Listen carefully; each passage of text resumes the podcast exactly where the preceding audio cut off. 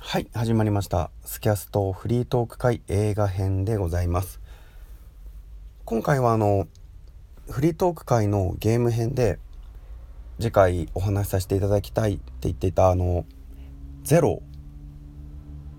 っていうゲームと「サイレン」これらを実写映画化にした日本の映画についてお話しさせていただきたいと思います。ですが「ゼロ」の方は、まあ、ホラー映画というよりかは結構なんだろう綺麗な描写というかユリ要素がたくさん入っているのでまあ好き嫌い好みがはっきりと分かれるような内容かなと思いますのではしょって短くご紹介させていただきたいと思います。ではまずこの映画劇場版ゼロ。キャッチコピーは次の0時の死者は誰？といった内容なんですがまあ、女学園でのお話になります。でその女学園の女生徒たちの間で噂されている0時きっかりに好きな人の写真にキスをすると思いが叶う。だがそれは女の子だけにかかる呪い。という、まあ、テーマというかストーリーですね。でこの主人公主要人物が今大活躍されている中条あやみでしたりショートカットで有名な森川葵などが主演を演じ、えー、務めています。でまあ結局この中条あやみの美貌さに惚れた同級生の女の子たちがその呪いの儀式を行ってでその中条あやみそっくりな顔のイラストといいますか絵ですねそれにレイジきっかりにこうキスをしていくみたいなゆり要素たっぷりな内容ですねでそういった子たちがどんどん失踪していき学園の裏山みたいな森の中で死体で発見されていくみたいな話なんですねでこの主演の2人が事件を解決しようとしていくんですけどこの2人もこうキスシーンがあったりとちょっと怪しげな内容になってきますね。で最終的に、まあ、ネタバレにはなるんですけど、まあ、本当の黒幕は途中で明らかにこいつ犯人だろうみたいなキャラの人が出てくるんですけど、まあ、どんでん返しみたいな本当の黒幕は別にいてもともとその場所が叶うはずのない女の子同士の許されざる恋それらをした者たちが来世で、えー、来世で結ばれることを祈りながら入水自殺をしてきたという曰く付きの土地にこの女学園が建ってるんですね。でそこの学長さんこの方も女の人なんですけどこの方も若い頃にそういった土地柄の噂話を信じていて恋人同士だった女性とこう池に飛び込んで自殺をするんですが自分だけ生き残ってしまってでずっと好きだその彼女彼女でいいんですかね。彼女が霊として現れる。でそのなんだろう申し訳なさそなさと言いますか自分の懺悔を他のものにさせる。この女学園を開いてそこに、まあ、両親がいない。女の子たちを引き入れては育てていくんですがその中で双子の女の子が来るんですね。でその双子の女の子の片荒れを自分の呪いの生贄にして池に突き落とす。そして殺してしまう。その双子の女の子が中条あやみの姉妹。というまあているようなゆり要素たっぷりな不思議な感じの映画ですね、まあ、興味がある方は是非見ていただきたいなと思います。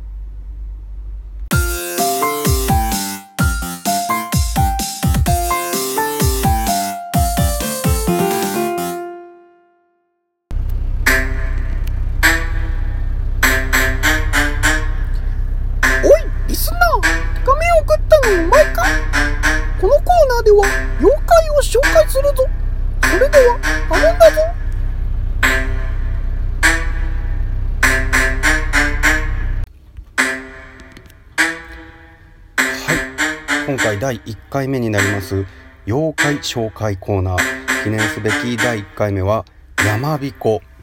これは日本の山の神精霊妖怪であるとされていて山や谷の斜面に向かって音を発した時それが反響して遅れて帰ってくる現象を山彦が答えた声あるいは山彦が引き起こした現象と考えられていたりあとは樹木の霊小玉ですね。ジブリ作品の「もののけ姫」にも登場するあの小玉。この樹木の霊とも呼ばれています。この山彦なんですが呼ばれ方が呼ぶ子でしたり山小僧などいろいろな名前がありさらに画像検索していただければ分かりますが見た目形もいろいろな説が出ております。わらずきんをかぶった顎や前歯が大きい男の子の姿であったりもしくは立ち上がった猿のような動物的な姿であったりといろいろな説が存在するみたいです。でこの山彦声真似も得意なんですがかなり遠くからでも「ヤッホー」と呼ばれると相手と場所を特定できたりまた自分の声はあの世まで届くなど音に関係した話が多く言われております。では今回紹介した妖怪。その名は山彦でした。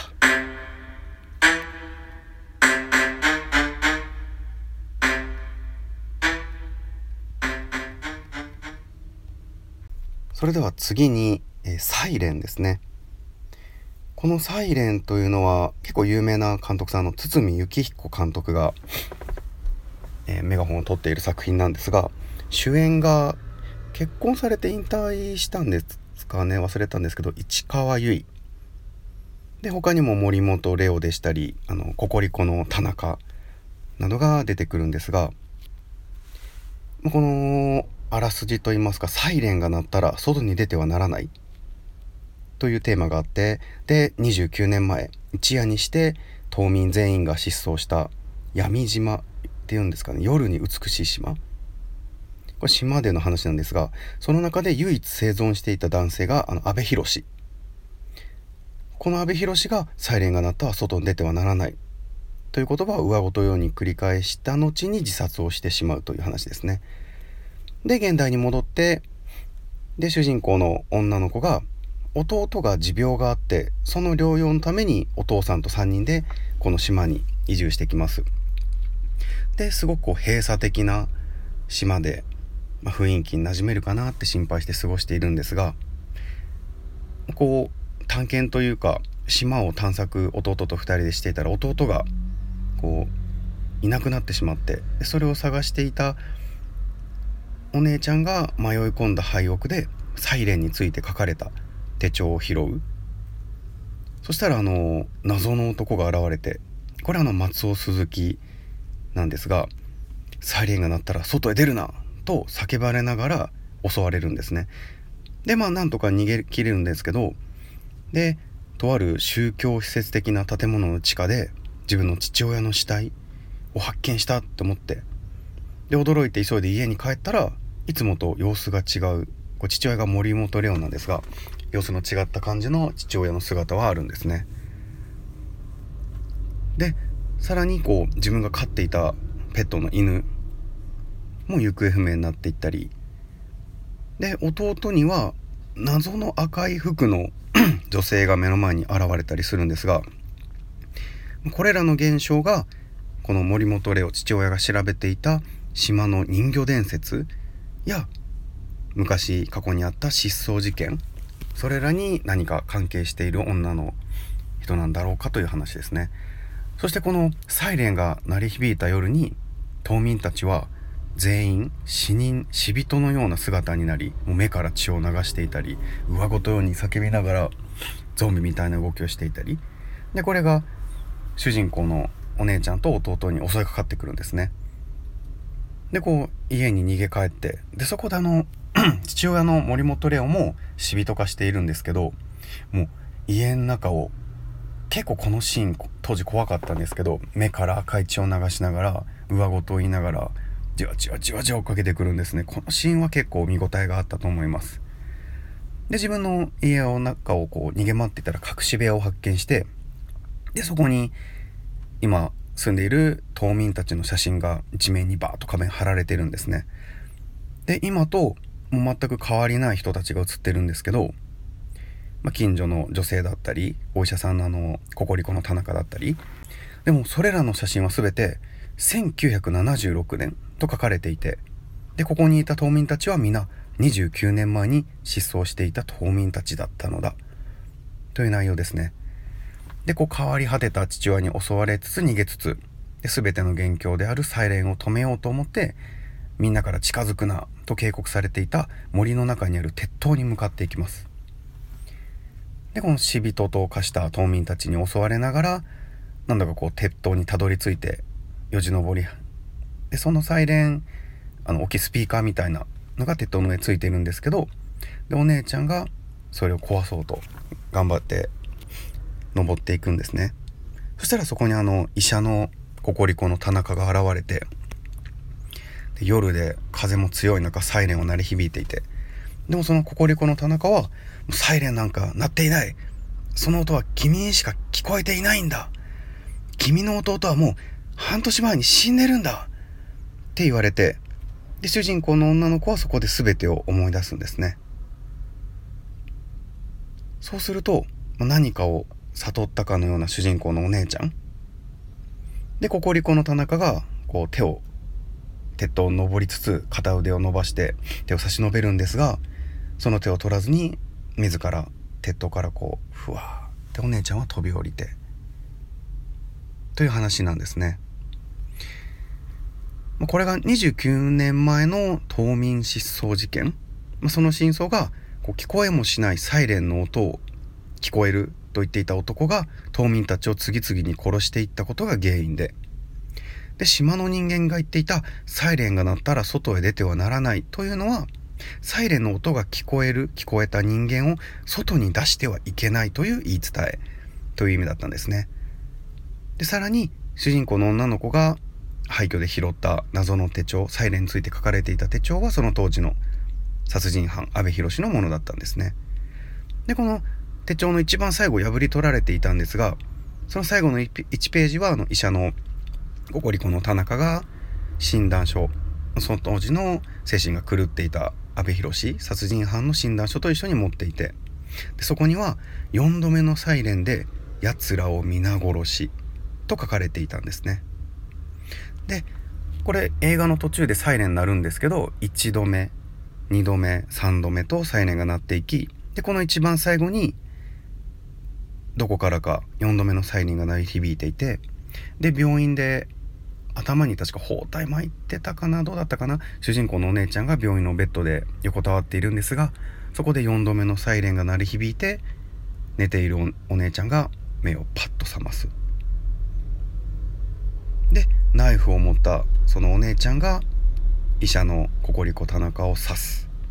でここでエンディングなんですね。まあ結構そうですね。子供ながらに見るとまあ、ゲームに近い内容に頑張っていたり結構ゾクッとするシーンもあったりするんですけどまあ見えているものがおかしくなっているんではなく見えている方がおかしい。といった、まあ、ストーリーやオチですね。なんでずっと一緒について歩いていた男の子は主人公のお姉ちゃんにしか見えていなかった。本当はもう半年前に死んでいた。という話なんですね。であの途中に、ま、幻の弟くんの前に現れた赤い服の女性これラストにもパッと登場するんですけど、ま、この子だけはお姉ちゃんの妄想ではなかったんじゃないかなっていう演出ですね。でこれらがお父さんが研究していた人魚伝説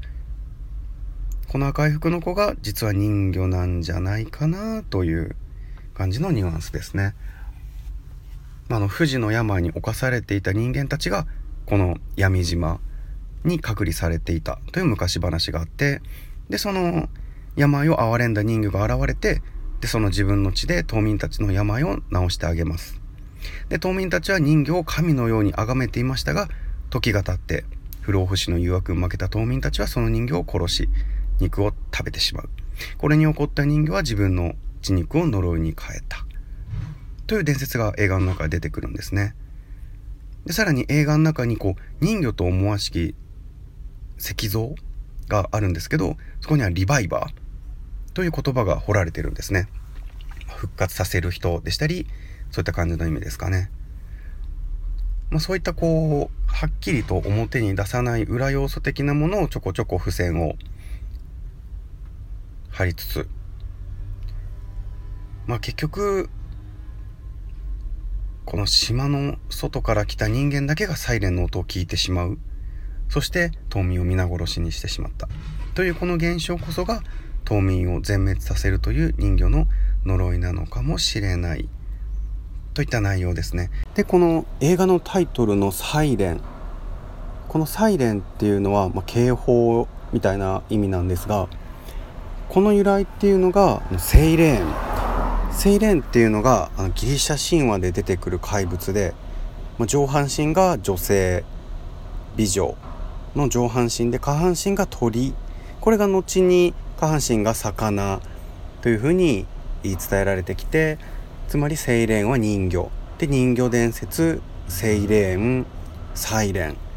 という流れになってるんですね。でこのセイレーンっていうのは船。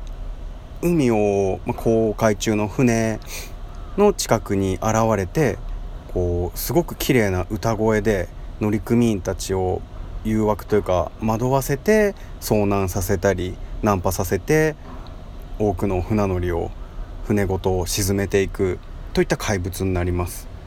この由来から「サイレン」というタイトルへつながっていくんですね。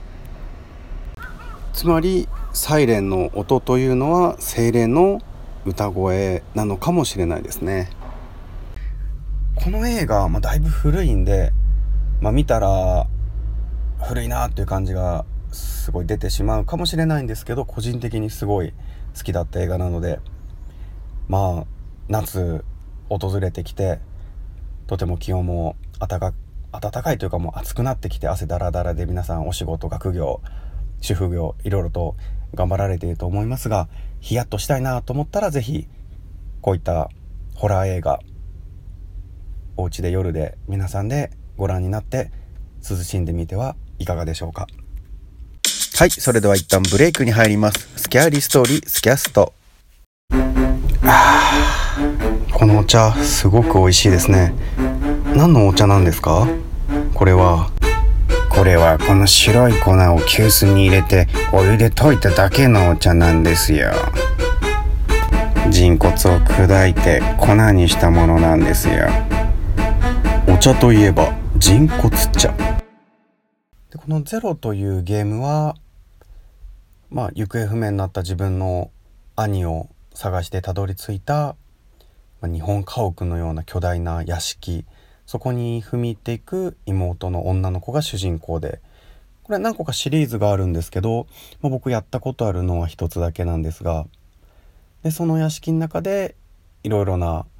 こう幽霊が現れて襲いかかってくるんですが兄が残していったすごいレトロなカメラ古いカメラを手にしてそのカメラで幽霊をこうギリギリまで自分の近くまで寄せて寄せて写真を撮ることにより幽霊をやっつけていくといった感じのゲームだったんですね。まあ、映画の中にもある女の子の双子姉妹であったりこういった映画にも一瞬だけ出てくるレトロなカメラ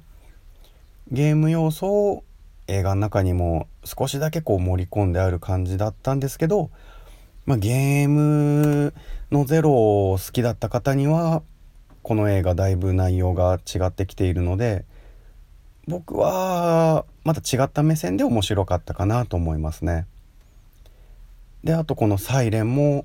これゲーム YouTube などで「サイレンの CM を検索して見ていただいたら分かるんですがまあ、おそらく演出だとは思うんですけど CM が放送禁止になったと言われているすごい印象に残る夢に出てくるんじゃないかといった感じのサイレンのゲームのコマーシャルが YouTube に載ってますね。もう本当死人と化した人たちはこう目から赤い血を流しながら上ごとのようにボソボソ喋っているんですけど普通に家の中でいつも通り台所に立って料理をしていたりテレビを見ていたり畑仕事をしていたり。普通に生活をしているんですがサイレンが鳴るごとにこうゾンビ化していく死人化していく。そして生きている性のある者人たちに襲いかかってくる。この CM なかなか怖いんで映画よりも先に調べていただいて見ていただきたいなと思います。では今回ご紹介した劇場版ゼロ映画サイレン。ぜひ機会がありましたらご覧ください。また Twitter やメールの方でもご意見ご感想お待ちしております。今回のフリートーク会映画編以上になります。ご視聴ありがとうございました。サイレンが鳴ったら外へ出てはいけない。サイレンが鳴ったら外出てはいけない。サイレンが鳴ったら外出てはいけない。くそでこんな島来ちまったんだよ。前がオカルトが好きで消された島を調べようとか言ったからだろ。聞いてんのかお前おい。おい。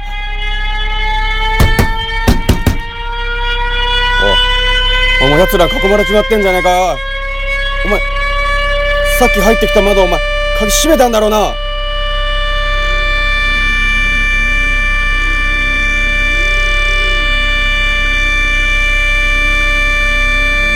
Yeah.